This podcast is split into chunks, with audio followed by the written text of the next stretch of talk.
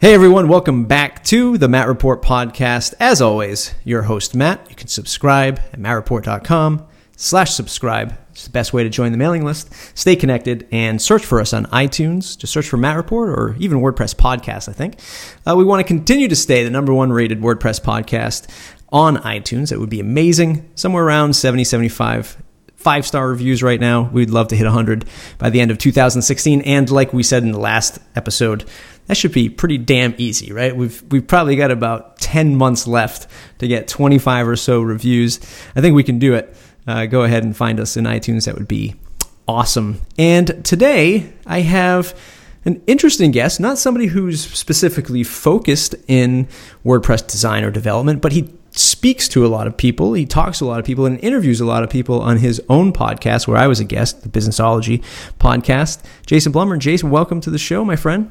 Matt, thanks for having me, man. I wish, let's see, I got about 21 uh, iTunes five star ratings on the Businessology show. So if I could only have as many as you, it would be awesome. you you deserve way more. Let me tell you.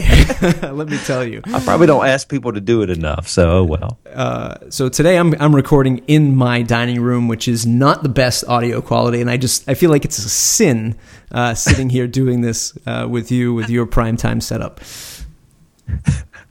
no, I'm just glad to be here, man. I appreciate you having me. It was awesome having you on the Businessology show, and I'm pumped to hopefully share some wisdom for you, know, your many listeners. Awesome. One of the things that you asked me on the show was, so how do you make a living? What do you do, right? And you know, here I am thinking that you know you're just this, you know, unsuspecting podcast guy. And then you go to jasonblumer.com and you're like, holy shit, this guy does a lot. right? I thought I did a lot. This guy does about 10 times more. So what do you do for a living? Uh, yeah. Fill my, fill my listeners in. Yeah. So um, I tell people I'm a starter, not finisher. so, uh, so I guess I've surrounded myself with a lot of good people. So I have a number of businesses. Um, like to start different businesses and you know as i get those off the ground i typically will bring in a partner or something like that or strong team members that'll kind of start leading some of the service. Um, so have three or four businesses. Um, i run you know I write you know some ebooks and uh, i have two podcasts. I've been doing podcasting for about five years um, and I kind of I float on two sides. I really I'm a consultant and I speak to the CPA world, so how to run a firm more strategically, uh, how to make money and price, and a lot of that uh, rolls over into the world where I coach, which is for mainly design agencies, development agencies, marketing agencies.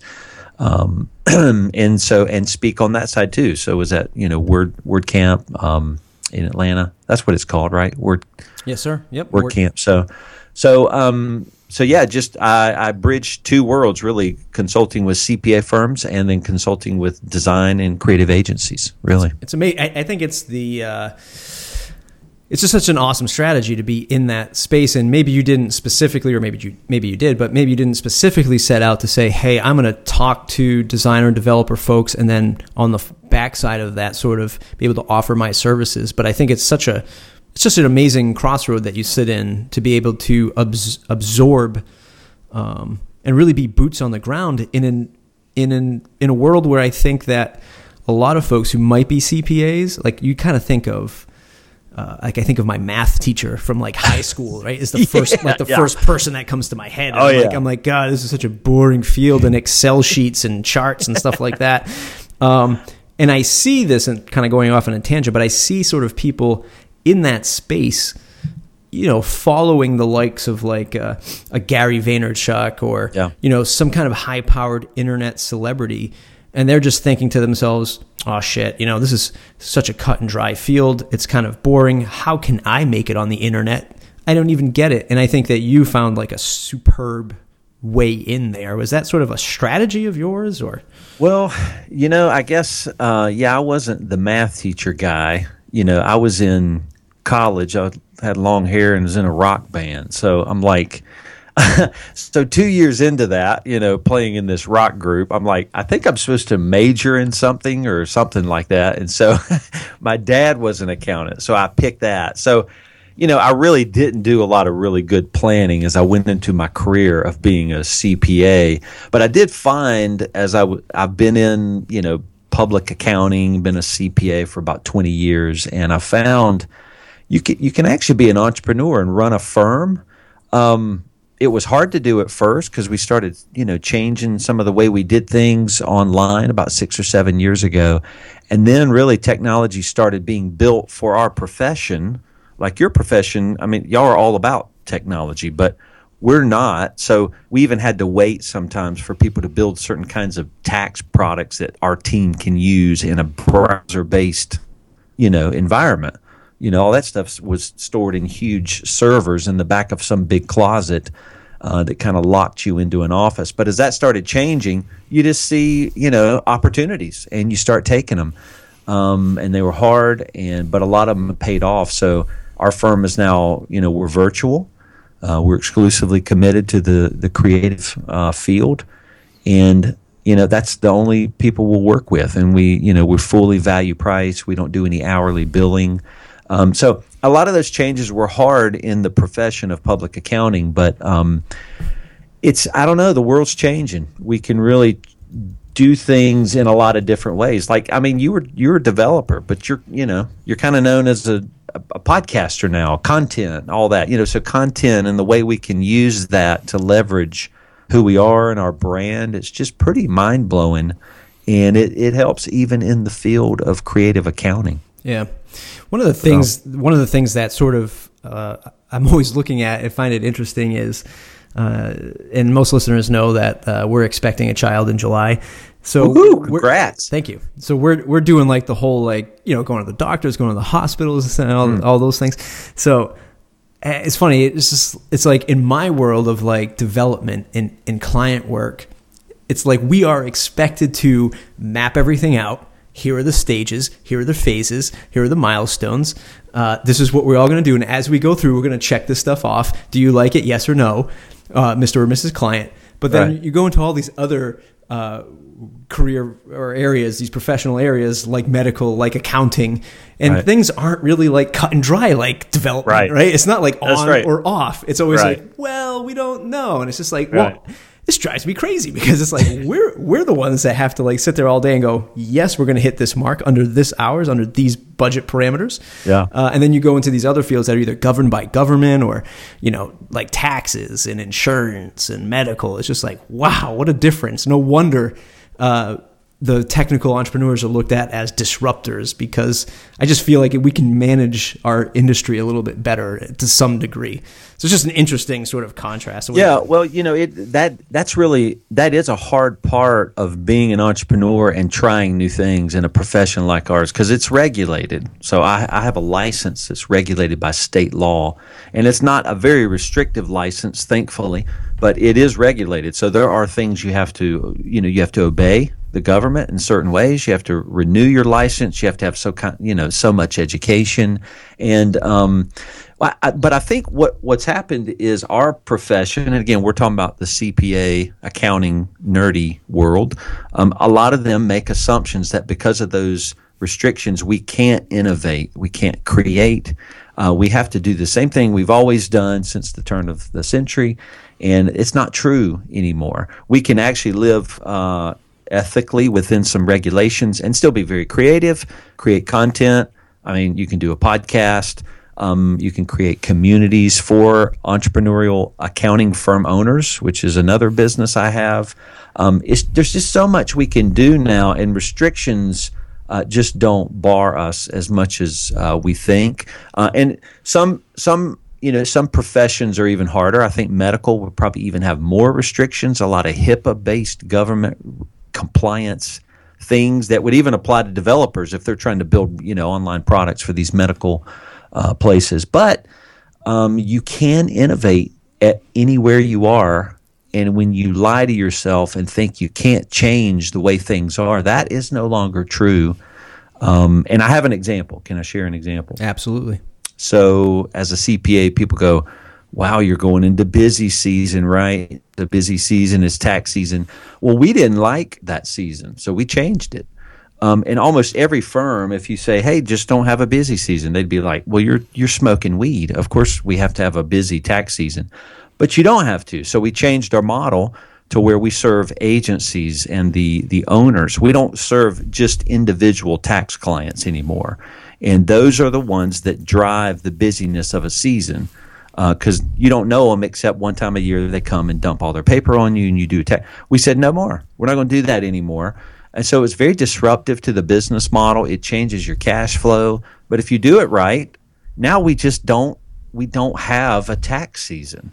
Uh, but there are assumptions surrounding professions, and there's assumptions surrounding yours, and probably even people listening are going. Those assumptions are causing me to do things the way I learned at some agency I left. That is totally not true anymore. You can almost change any business model, pricing model, team model uh, any way you want. It's hard and it is disruptive, but it's often very worth it. Uh, the long term uh, payoffs are awesome. Yeah, let's so. talk, let's talk about that real quick. Sure. Uh, one of the last episodes that I listened because I am a faithful listener, by the way. Uh, yeah. and one of the last uh, agencies you spoke to. Um, you know, I, I think it was about uh, he was a creative agency out in LA and he had to fire his biggest client, which took up 80% of his revenue. Yeah. Uh, or, or, excuse me, you know, generated 80% of his revenue. But, yep. you know, for specific reasons, kind of like what you're saying is we're saying no to this type of client. Right. And, and in my space, uh, the folks that listen here, just like the folks who listen to your podcast, they're mm-hmm. looking at it going, you know what? I'm done with the $1,500, $500 right. website. Like, it just right. doesn't make business sense to me right. anymore.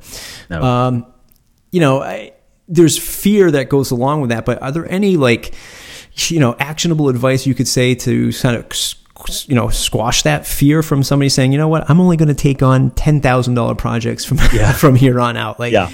What kind of advice can you give for that person? Yeah. Well, I mean, that, okay, that is a process. So, one thing, so one of my specialties is I help agencies grow. And I've practiced growing companies a lot. I've grown a number of mine.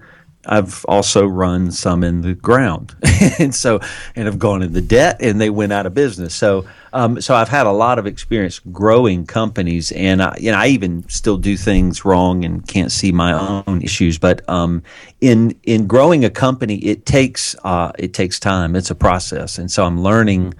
Um, yeah, if, if you know where you are now and you're selling sites for fifteen hundred dollars and you want to get to ten thousand, depending on your size, the number of team you have, and the type of clientele you work with, that could take two to three years to do. So uh, sit back and let's let's work through it. But you can make the change.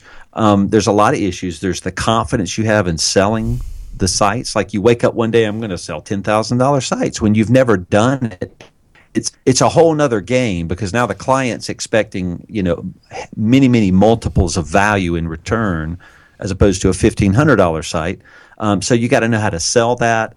Um, you got to know how to get rid of the old clients because when you begin selling to larger clients, you've kind of you've kind of cut your client base in half, which basically means I have legacy clients and they all understand me to be a low priced provider. And now I'm selling to larger agencies and they, they now understand me to be some high value thing that I that I'm trying to pitch into them. So you've got different clients with different perceptions, and so eventually, it's it's often healthy to move the the older ones out, but they're cash flow, so you got to be careful how you move them out. Uh, typically, you would move them out as you bring one in. So if you bring in a ten thousand dollar site, you could move out two or three of the smaller ones. And typically, if you've done those fifteen hundred dollar sites, now they they're the ones that annoy you with those maintenance requests that are just just asinine. it's like, please, I, it's WordPress. I, you can do that yourself. Would you please leave me alone? Um, but one site can cover three or four of those small requests.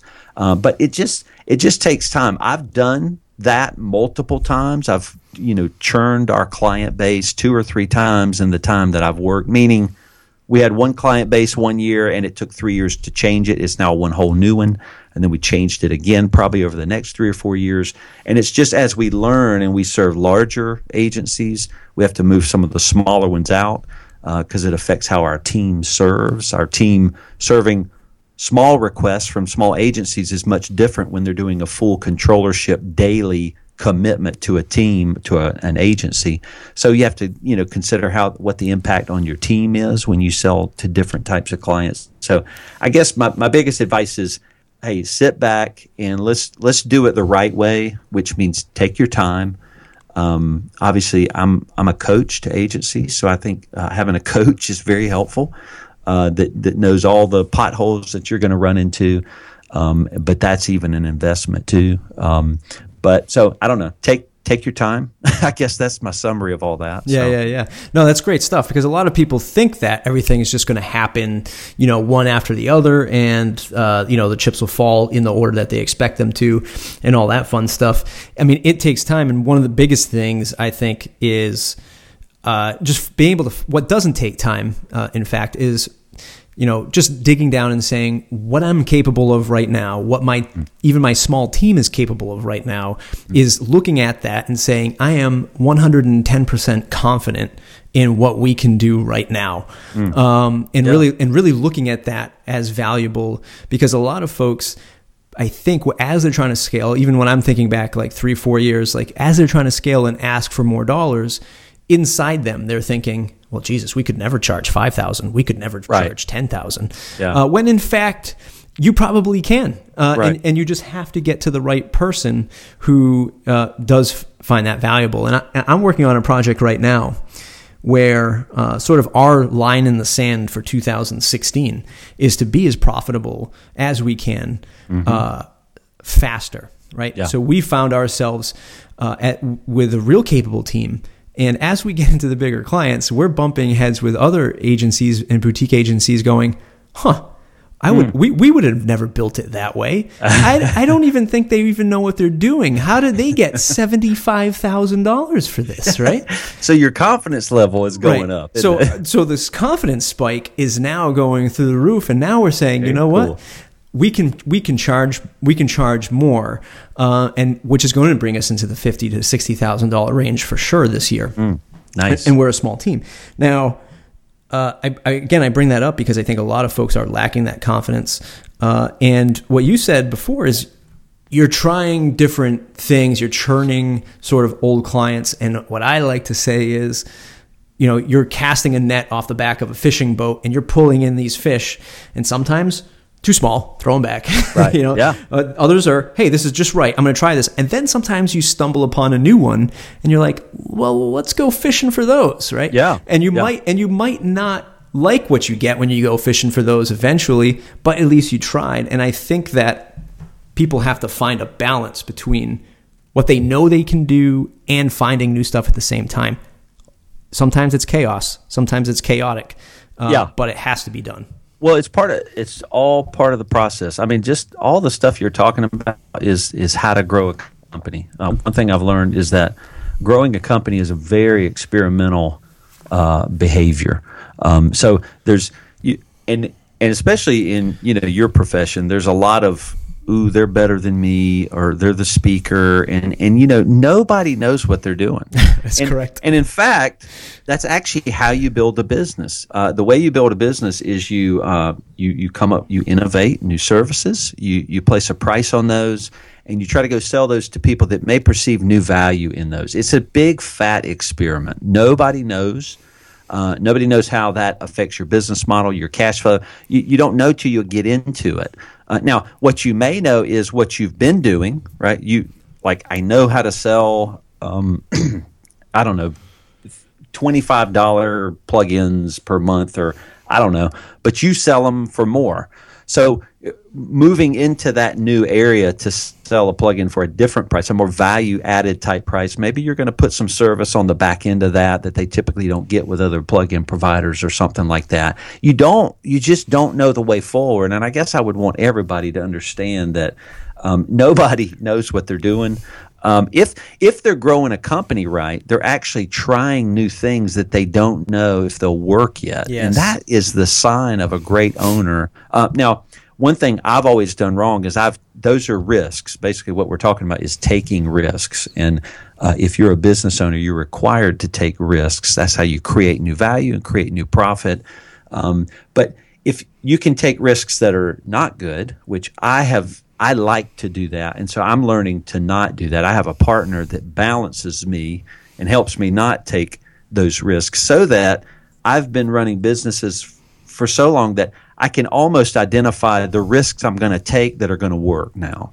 But that's a that's a skill you learn over time. Uh, so I guess I, I just want everybody to to not think somebody else has it figured out because that is not true. That's why you see some agency that you love and you go, "Wow, they're amazing," and then they like close their doors, and you're like, "Uh, huh." It confuses us because we had some presumptions about them that they had it all figured out. Um, and your world is all about a nice site that perceives great value on the front of it when really but internally it's still hard. It's still hard for everybody and none of us still we don't know what we're doing. We're all trying new things. So uh, i just i don't want anybody to be confused that they think somebody else has it figured out it's just not true right and and in this space at least in the wordpress world in the circles that i run in there's an inherent health factor uh, mm. to all of this, right? Because there are people, uh, and you know, even me, I'm looking at some like year-end reports from people because they're all sort of posting them now, right? And oh yeah, that's okay. the other interesting thing about our space. Like we're also open, right? And we're oh, yeah, talking yeah, about how much money. So like you're seeing like people that are like you know doing like three hundred thousand dollars for their first year of selling plugins, and you're thinking to yourself, well, what the hell did they do, right? that got them to 300,000 like yeah. and and we've been doing it for 3 years and we can't yeah. even get to 100,000. Yeah. And and you really start to question yourself and if you are somebody who just looks at all of that stuff, you, you really start getting down on yourself to, and it's not it's not a good thing because we're all siloed working in our own little digital worlds. We're not showing up to the commuter rail every day going to a big big box uh, job. Uh, we're all by ourselves in our home or in our coffee shop. Yeah. And these things can take a toll, uh, I think. Uh, oh no, not they, to get off on a tangent.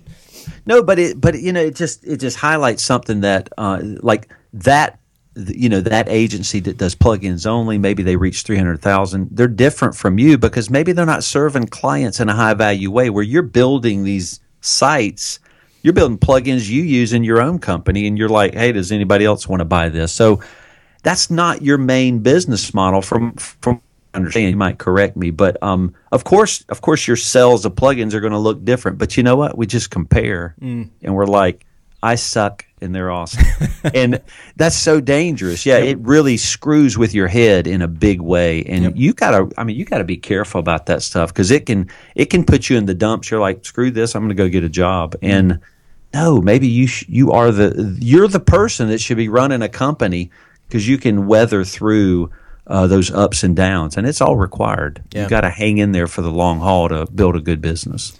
Let's explore, uh, as a good segue, hopefully, uh, is some of the biggest hurdles that you've heard other uh, either boutique agencies or freelancers bring to your own show or consulting practice. Um, uh, you know, a little preface to this is the number one thing that I, I got from you, which I think I told you on your podcast, is the the whole belief document, right? Mm, yeah. What we believe in and getting the communication down with the customer as fast as possible. So, yeah. So there are no surprises. I know that was one for for us. Um, but what else? What else have you found in your journey of talking to folks that that they really struggle with? Yeah, well, you know, we uh, we specifically try to um, interview agencies, and I co- we we specifically try to coach agencies too in my firm that are growing uh, and that understand, you know, how how the heaviness of growth. Um, and I would say probably one of the hardest things I've ever done, and one of the most wonderful things I've ever done, is built a team. Uh, that's just been that's just another exercise in thinking you're an idiot uh, and then thinking you're so awesome. Uh, just so much emotions goes into building a team. But i can say uh, without a doubt if a large agency is doing really well and making a lot of money they are they have figured out how to leverage a team. Uh, and you're going to find in that agency the owner has stopped doing work. They don't micromanage people. Uh, they hire people that are smarter than them uh, and probably as the CEO, they really don't know every detail that's going on in the company. And I know that sounds weird, but there gets there gets a point for an agency that's large enough to where the owner has had to say, "All right, I'm going to divest my brain of the details and things that I just can't keep in my head now that we have 20 people on our team, and I'm going to go focus on the things I'm supposed to do, which is be the face of the agency." I do the selling and pricing typically at that level. Uh, but a lot of times they're moving into leadership roles where they're really trying to help uh, their team uh, become better at what they do. And that's kind of the level I'm at now. So the way we sell is I bring agencies in, we do a kickoff, and then I hand that relationship off to one of our CPAs. Um, and then from that point on, the CPA is the lead. They're in control. And my job and my partner's job is to move all barriers out of the way of our team to blow the minds of our clients. So I am at their service. And it's, you know, a lot of owners resent that. But I'm like, listen, whatever I have to do to help make your job easier, let me know. And so they know. They call on me. They tell me kind of what to do. They say, here's where I need support and I step up and do kind of what my team tells me to do because we're leveraging a team of smart people that are smarter than me and they're now on the front line of giving that service to that client so i need them to have no distractions uh, no barriers to service in their way and i'm the owner i'm the one who is legally able to remove those barriers uh, like we just had a team, their Mac laptop just kept dying. They're going to Apple to the Genius Bar. I said, "We're done. New laptops on the way. Stop thinking about it. Stop changing the battery. Stop going to your friend trying to find out what is it. You, you know, you are now focused on a piece of hardware." And I really don't want you to focus on that. I want you to focus on the client. And so, um, leveraging a team is really hard. It's it plays mind games with you, but the big agencies do it well. Um, the big agencies are you have no choice but to leverage a team. So if you struggle with hiring, struggle with uh, you want to micromanage everybody, you want to know everything that's going on, um, you're going to probably struggle in growing a company. Mm. Um, so and that's that's a big that's a big struggle, but that's probably going to be the truth. Yeah, one of the things that, because uh, I know some of the, the responses that people will have is, especially the freelancers that are out there wanting to grow a team or even bring on a partner, is mm. how can I afford this, right? Mm. Um, yeah. Especially in our in in the WordPress space, you know, I hate using the term, and a lot of people do, but it's WordPress rockstar, right? Everybody's like, hey, I want to find a WordPress rockstar, which goes beyond just knowing WordPress, but it's about developing for WordPress and developing for yeah. the stack of WordPress, mm. right? And I've had interviews with these people, and they are like, yeah, I'm a WordPress rockstar. Uh, I'm $150 an hour and um, my regular and that's my rate to an agency my regular rate to my customers 175 right mm. so you're thinking to yourself well there's no way I can hire you on a you know 60 hour project for that price right. because we've just lost money, right? Right. So right. Um, the best advice I've always had, uh, and the way I've only done it, is uh, to recruit people who are, uh, you know, I don't want to say inexperienced, but you know they're either junior developers or they're just getting into it. And my a my a people on my team sort of coach them up a little bit right? Yeah. Bring bring in the resources that they lack or the knowledge that they lack in some supportive role. But to be super honest with the people that we're bringing on and say hey look uh, we can't pay you top dollar quite honestly, you might not be worth top dollar, and I think and I think you know that because that's why we're having this conversation. Um, but just just know that you know we're a small team, we're like family, and we're here to help you get better at all areas. Um, that's been the only way that I've been able to do it. I don't know if that's you know, the smartest we, way to do no, it. No, we not. do. Yeah, we do. Listen, we do the same thing. I, I, even wrote a post the other day, or not the other day, but last year sometime called "No Rock Stars," and it was really about um, we we don't hire rock stars, and whatever the connotation you think that means. Um, yeah, we we excuse me, we hire for the fit of our culture. Um, number one, that's we have to hire for the fit uh, of our culture and collaboration among our team is really important and that that means a whole lot of things and we have onboarding for the team where we explain what that means but everybody on our team is going to be doing a lot more than their job. They're going to be commenting on the pricing i'm creating our processes like them how would you change them um, here's what I would like to see us do as a firm. Hey, you sold a new service, Jason, but we don't know how to fulfill and execute that service. So when you do that again, why don't you try this? So, you know, we, we require them to be that. So we're looking for really great people, not great CPAs. Right. Um, now they're they're going to be pretty technical in nature, and they have to have some technical uh, abilities to do what we do, just like in your profession. But yeah, trying to find the rock stars um, is often not I don't think that's the best way to build a team. It's not the most economical because you got to pay this huge rate, and you may not even get the value out of that rate you're paying to that rock star, especially if they want to be left alone in the corner with their headphones on, which you can't do in our firm. We need everybody talking and spending time together. So. Um, I, I, like how you do it. I like finding maybe the little less experienced people. What we did is we found a group of people in the country, since we're virtual, we hire all over the country, that um, are undervalued, and that's stay at home moms. Um, and that's that's our hiring pool. Now finding them is hard, but we know who they are. And these people, I mean, they have some young kids at home, but they are amazing. Mm. Um, but they can't work in a traditional firm. So we found them. They they want to work, but they can't because they have young kids at home or something. And we go after them. We say, we have the place for you. Uh, you are fully autonomous. You are not controlled. You're not managed in any way. We don't even know what you're doing, you know.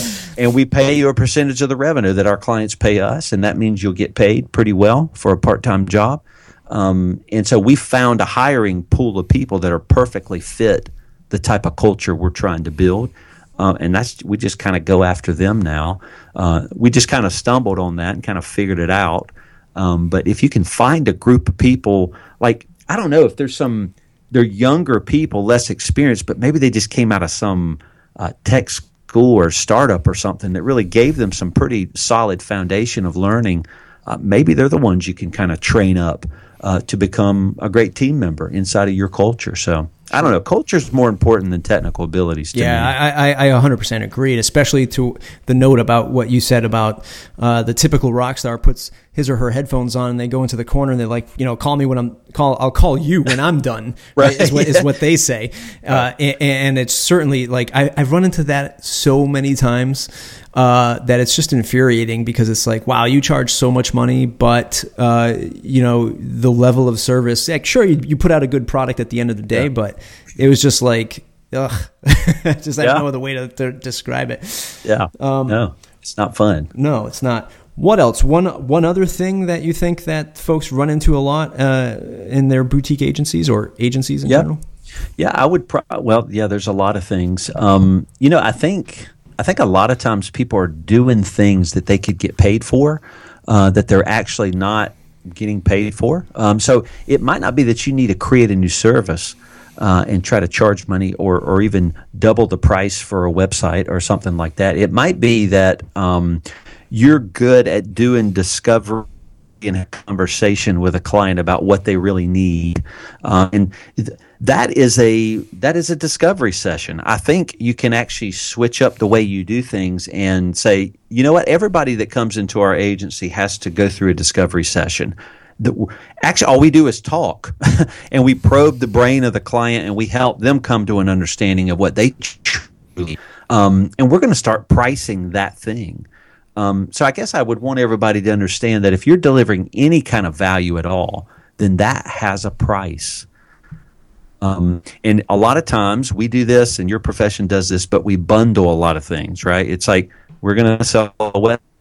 When you're doing four or five things, which are very, very valuable, you know, the, the discovery conversations up front are ext- they're maybe the most valuable, you know, to really find out what is our target that we're trying to reach.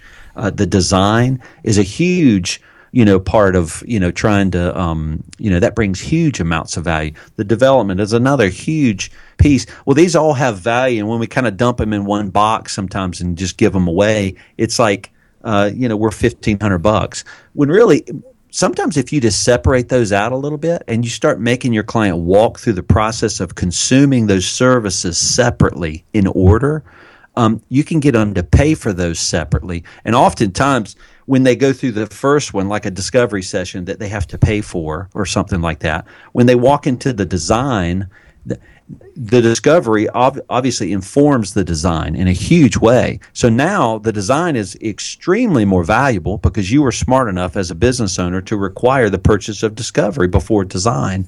And so now design is more valuable simply because they purchased the first thing. So value now is increasing sometimes just by breaking your services into steps and phases.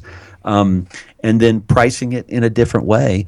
Um, eh, you know, you can't always do that. Not every client's going to do it because they're comparing you to the last, you know, web company that screwed them over or something for you know they can get an eighty thousand dollar website for the two grand they paid them or something like that. And you got you're always going to deal with clients like that. But the right client who values you and trusts you, um, you could probably price more just because you're giving things away that are all bundled together. Mm. I've seen. Yeah. So that's Yeah. often true. Yeah, yeah, for sure. I mean, especially, um, you know, the, the design and, and the, excuse me, the discovery process.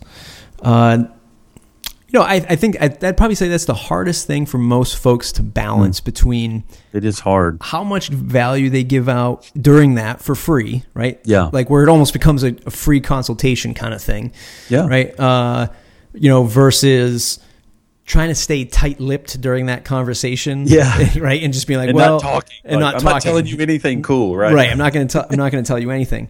Right. So it, it just it, it it is amazing. And, and again, like I'm, I've just been on this kick of the Gary Vee uh, daily podcast, uh, Yeah. and he actually just had a conversation with a client of mine that Oh, wow. that he brought in. Now again, massive client.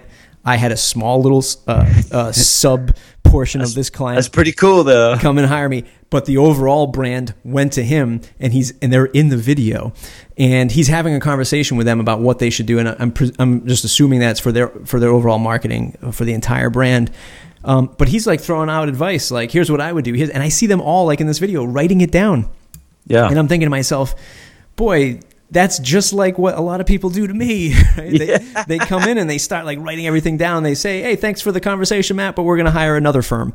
Yep. Um, or they're going to hire a bigger firm. Um, Yeah. Which actually, oftentimes I lose to a bigger firm just because they're a bigger firm. Um, so it's just Yep. amazing just to, to kind of see like Gary Vee at that level, 600 employee agency, you know, well known, obviously, but still Hmm. Oh, yeah. doing the same things that we do in conversations. It's Yeah. no different, right? It's yeah, different. no. Well, and of course he's he's now a personality, you know. So he's he's got a he's producing content for that video. So that's part of what he's doing. Who knows what he does in a real? I don't know. Was that a video of a real client Yeah. meeting? I No, don't know. Maybe. Yeah, I mean, it, it's his it's his DailyVee thing, right? And Uh, it's just okay. like it's like they follow him around all day, and they go into real meetings with him, and it was it was legit. Well, okay. So okay. So I listen to his podcast. I might not see. I not might not have seen that one yet. Yep. But um, yeah. I, don't, I just would not suggest that just because Gary Vee does it. right, right. No, I absolutely. I mean, the you know, I don't think. Um, he- here, here's what I think. I think the first conversation that you have with a client, we call that a value conversation. We got to figure out what do you value and what do you need. What are your pain points, uh, and do we have what you need, and are we aligned? Uh, and are you the buyer? Are you the one that can make the decision and write me a check? Um, if not, we don't need to spend a lot of time annoying each other and kind of playing games. So let's get all let's get to that real quick. If we have to say what's your budget, if we have to whatever we have to do to say how can we help you uh, and get to an answer, then we either move on from that client uh, or we sell them our next phase, which is we require all clients to go into a discovery session with us. Uh, and you you know as a guarantee you will know more about what you need than before you came to us. So a lot of times uh, when you're make you can make promises uh, that kind of support your positioning and your price. Um, and a lot of times when I begin coaching with agencies, I ask them, "What are the promises you're making to your clients?" And a lot of them are they're not making any promises. And I, I don't, you know, maybe that's not bad, but but but I think that's one way to persuade a client that you can help them. Uh, and the promises don't have to be it's the best website in the world. You know, none of that. It's really it, it's things you know you can deliver. Right. Um, and it is um, we we can tell people now if I if we coach you, you're going to grow smarter and probably faster than if we didn't coach you. And that there's the statement, and they have to consume it and it, believe it or perceive it or not. And if they don't, then it's a good statement for them to move on or to go, "Wow, you made that promise. Uh, okay, show me the price uh, that goes along with that promise." and we'll see if we want to purchase those services from you. So um, I think a lot of us should be more clear about what we're offering. Uh, we should make promises about that. We should assign prices to our services. I love that. Um, and a lot of people are changing instead of you know, saying how much is a website, instead of saying I'm 75 an hour, actually telling them Um, and you know, you you need to do some discovery to find out what that price is, right? Because you get you got to find out a lot about that client. Uh, well, then do the work, do your work, charge them for that. That's valuable too. Uh, uncovering what it is they need in the build of that site. Um, so, I don't know. I love making promises. Uh, and I love letting them perceive the value and the weight of those promises, uh, comparing those to the price that I then share with them. Uh, I love that. It's very helpful. Yeah. Um, and and, that, and, that's one of the things about about this field.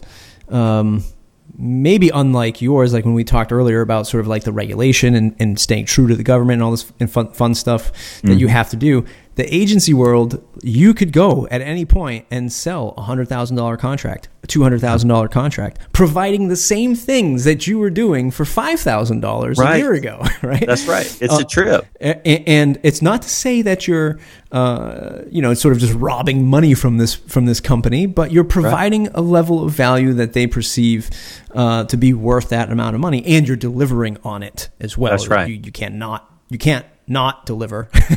right. Uh, uh, you still got to do do the work, but you, you, what happens is you come with, with either 5, 10, 15 years of experience that you know better than anyone else, uh, and, and, that's the amazing thing about agency work. Um, and that and that's what makes it fun for me, right? So a lot of people try to stuff it inside of a box mm. at times. Uh, whereas I think that you can be more creative and sign bigger contracts from finding that confidence, having a better sales pitch, doing a better job at onboarding, and really being true to the client. I, I, I think anyway. Yeah, well, I, I do. I totally agree. And I think a lot of people are not being paid what they could be paid if they just had the confidence to, to raise their price. I think, I think probably a lot of your listeners are already doing the things that, uh, that represent a higher value. They're mm. just not putting a higher price on it. Exactly. And I know it's hard. I know that is hard. I, I've sometimes I'll pick a client and I'll go, I'm going to lose this one because I'm going to play around with the price, and I'll double the price, and I'll just see how they react.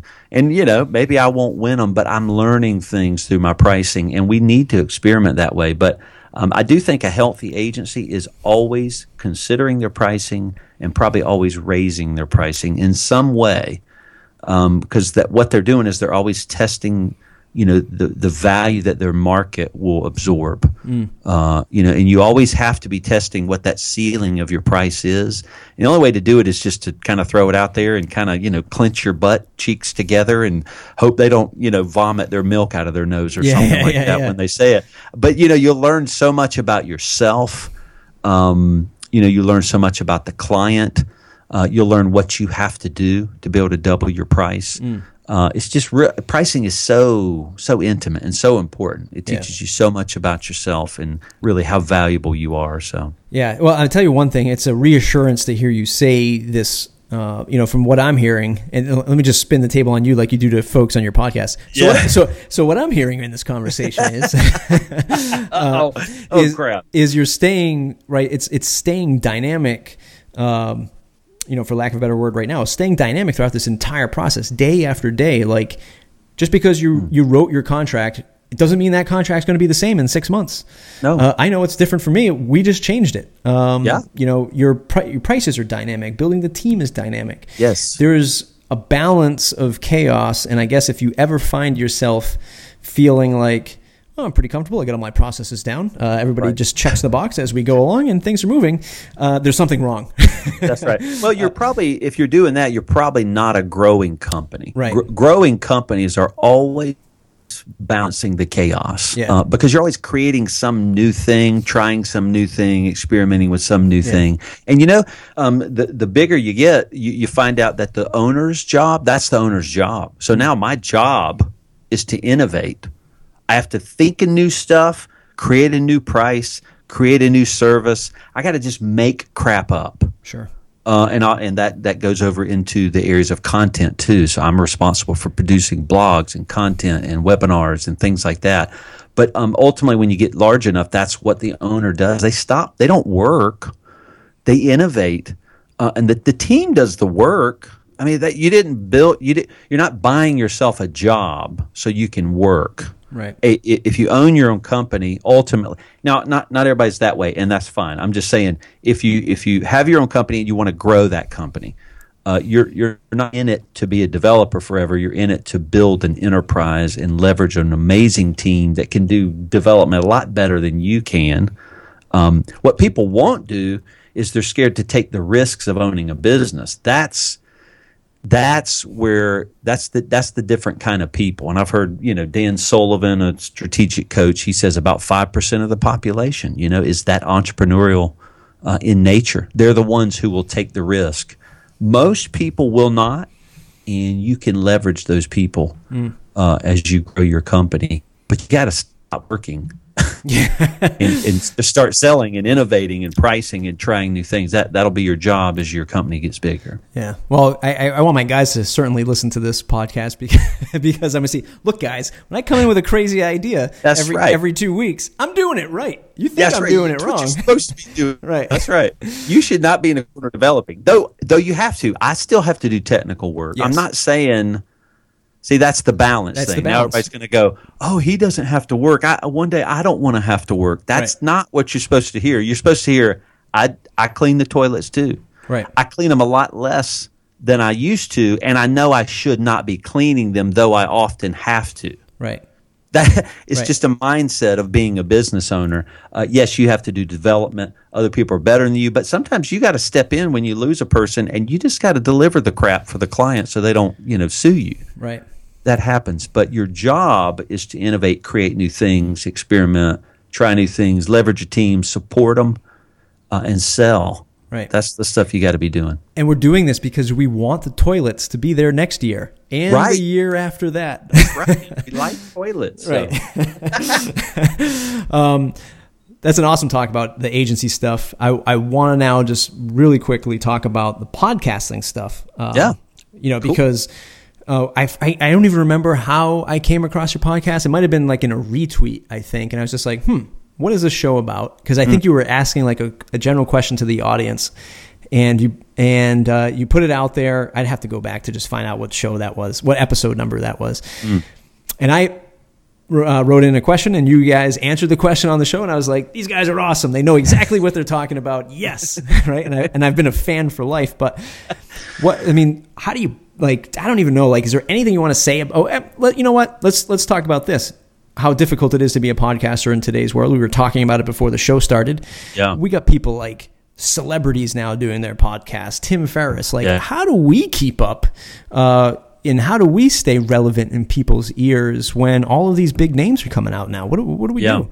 Well, you know that's yeah, it's it's a mind game too. So I've been podcasting for about five years which is you know in the podcasting world that's some pretty long history. Yes, sir. Um, so now the businessology show's only been around a, a couple of years, but I've been doing an accounting type cutting edge type accounting podcast because there are none of those as you can imagine or there there weren't any when I started 5 years ago um, and so I've been doing it a long time and I think w- what I'm learning because I have 5 years of history is that podcasting is just it's like any other kind of content creation. It is about being just consistent showing up day in day out through the good shows the crappy shows wishing they were all amazing but really you know fighting through the feeling of crap nobody's tweeting about the last episode i thought was amazing. And really just fighting through the mental barriers of really truly because i think podcasters want to give some good stuff away. They really want people to go oh my gosh i'm being changed by this information. And you know you don't get that feedback a lot. And so it's a it's a there's a void of feedback typically in podcasting. And so what i do is i've really just settled in my own mind that this podcasting is making me a better coach. And if the only person it changes is me and the person i'm talking to that is plenty. That's plenty of value. If anybody listens and gets anything extra, then that's just you know icing on the cake. Um, and and I'm going to do it. I'm going to keep doing it forever through the crap, the good. You know, Dan Mall had to leave. That sucked. He was amazing. Um, so you know, mentally trying to push through doing it on my own. I, ch- I changed it up a little bit, but that was mentally hard to do. Right. Um, and I've just had to consistently push through that. Um, but we've moved it to be more consistent, so it's twice a month now, and it's just it's a huge time commitment. Oh yeah. Um, you know, just huge. But and if you get some sponsors, which not everybody does, and that's okay, uh, then you can hire an audio engineer to kind of put all the stuff together. You know, because that's all pretty time consuming and show notes and just it's hard. Yeah. Uh, to do, but it's worth it for me. Uh, and it do, I think it does help some people, even if I don't hear them tweeting how awesome it is. That's okay. Yeah. Uh, uh, I, I don't do that too. I listen to a lot of podcasts just like you, and I don't always go to every one of them. You're amazing. I love you, and which they would love it if I did that. Right. But I don't. Right. Yeah, but I'm still getting tons of information out of their stuff. So somebody Yeah. out there's listening, and I'm just going to have to trust that that's true. Yeah. yeah. No, I agree. Well, how do you feel? Is that how you feel about it? Is it a mental game for you? It is definitely a mental game, and again, um, I mean, just just thinking back about the the impact that even your show, as you know, the Businessology show, as as as short of a time as it's been around, and a shorter time that I've been listening, it's had a, a pretty big impact um, of me listening to that and like seasons. When you guys brought up seasons, Yeah. and then you guys, it, I've always obviously I've always known what seasons were, and and but then when you guys, okay, we're taking a season season break, we're taking like whatever it was, two months off or the summer off, I forget what it was, and I was like, God damn, that's genius, right? Yeah. Well, Dan came up with that, and I thought that is genius. I loved it. Yeah, Right. Uh, amazing. and and just and doing things like that, uh, you know, and, and that's one of the things. I, I there's actually a lot of WordPress podcasts. Amazingly uh, enough, uh, as it is kind of weird to see, like. Like I always make a joke, like the the in person joke that I always tell when I uh, either speak locally or do like mentorship stuff locally is, uh, you know, I'm a, I, I'm a host of a WordPress podcast. It's like the highest rated podcast on i uh, WordPress podcast on iTunes. It doesn't get me any reservations at any local restaurants. No, it doesn't. Like nobody cares about a WordPress podcast, right? No. Um, you know, so it's it's just funny to see the difference of like online versus offline. But you're absolutely right. It sort of goes into this, you know, deep dark void of are people listening? Do they care? And not until you show up to like a WordCamp where people are like, man, I love the podcast, and when I hear that, um, that's what Like- keeps it. That's what keeps it going for me. You're like, wow, people, you know, people are listening. So, Yeah. um, yeah, it's. I, I think you know it's you got to be pretty consistent. Like I listened to one guy. His name's Todd Henry. He he you know writes books about. Uh, just you know, being a leader and running a company, and he he comes from an agency background. Well, he's he's had a podcast for ten years. Wow. And you know, just I'm I'm extremely impressed. Um, I don't know any human who's had a podcast for ten years. Uh, that is, I mean, he's had to just stick through the ups and downs of uh, content creation. Um, but you know, in podcasting, we you have to try new things. Um, you know, I when I, I I changed the Businessology show to be a coaching type podcast because that's what helps me. And I, almost I can't help it, but I type notes when I when I coach, and people are like, "Stop typing in the background." I was going to ask you that question. Yeah, and I get that feedback. So I'm hearing, "Hey, the typing's annoying the crap out of me. The show is so awesome. If you will shut up typing, I will just love the show." And you know, you hear that and you feel beat up, and but they're right. And so now I'm stopping and I'm having to write these notes somewhere because it's driving me crazy. Uh, but now. Even the one I, I released yesterday, the Businessology show, uh, was a, a great show. I'm not taking notes, so. but you know what? You freaking try stuff Right. You're right. not gonna you're not gonna kill somebody uh, it's it's not gonna kill you try things listen to feedback it doesn't mean you're a horrible person Right. just change it up and get better and and i'm okay with that Yeah, as a pod, as a fellow podcaster, like I'm, I'm usually listening to podcasts when I'm like working out, like doing stuff outside or like shoveling snow or Yeah. stuff like that. Recently, Right. And like I, I I'll always chuckle because I'll hear you typing, and then and then I can tell you're like trying to finish your note and then ask a question at the same time, and you're like, All right, hold on, let me just finish this. And let's okay. go here's gotta finish my Yeah. thought okay i got it and so anyway i'm trying to i'm trying to change for the listener audience because now they're kind of the customer even though they're not paying they're i'm doing it for them so um, so I've stopped everybody. Okay, thank you for the feedback. Let's see some five stars now. Yeah, I know that's right. Going, going over to Businessology, search for him on iTunes, and give him some five stars. There you go. Um, all right, Jason, this has been an awesome episode. This is, Awesome. I, I feel like you, like we've run out of time. I want to talk about so much more stuff. No, man. It was good. Well, I don't get to talk to people about podcasting. That's Yeah. pretty. That's a. It's a. It's a whole different world. So, Yeah. it, and you've been doing it for a long time. How long Yeah, you been podcasting? almost three years now. Yeah, yeah. So you. I mean, you've got some history. That's. Yeah. that's long in the podcasting world. Let me tell you, man. Yes, sir. It's and you, you feel every episode, right? Yeah, you feel every and, and just like you said before, like you see people starting podcasts and you're like, man, look at that podcast. It's so awesome. And then in six months it's gone. It's, it's gone. yeah. And you're like, yeah, these are harder than you think. Yeah. So but you know, I at least a- you're trying new things. I had an interview lined up with another podcaster and he never responded like we had an interview set up but he I was going to interview on his podcast and he Mm. never responded to the interview and then I listened to his last podcast and he said he was done doing the podcast He didn't even respond to me he didn't tell me he wasn't doing it anymore He's like, screw you, man. I, Oh, ain't, I ain't got time for this crap anymore. I gotta go do. I gotta go work for a living. You know.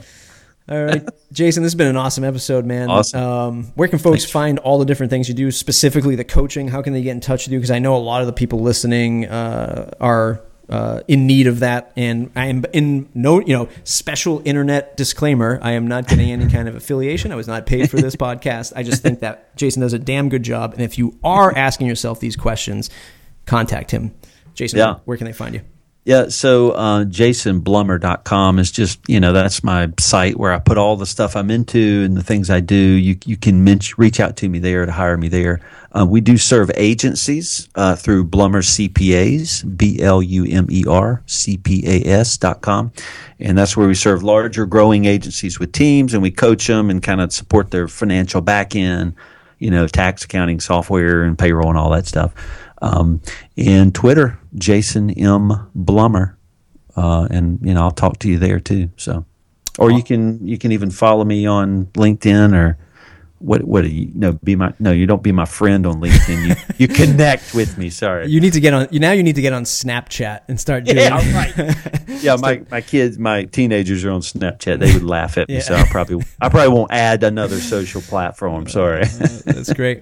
Uh, everybody else, mattreport.com, mattreport.com slash subscribe. And again, I promise that we'll be sending out some emails this year and not just leave you hanging. So there is some value coming to the email list, I promise. uh, leave us a five star review in iTunes. That would be awesome. And it'd help us get found and help us beat out our, our guest here today on iTunes. So that'd be great. uh, thanks, everybody. Thanks for listening. We'll catch you next time.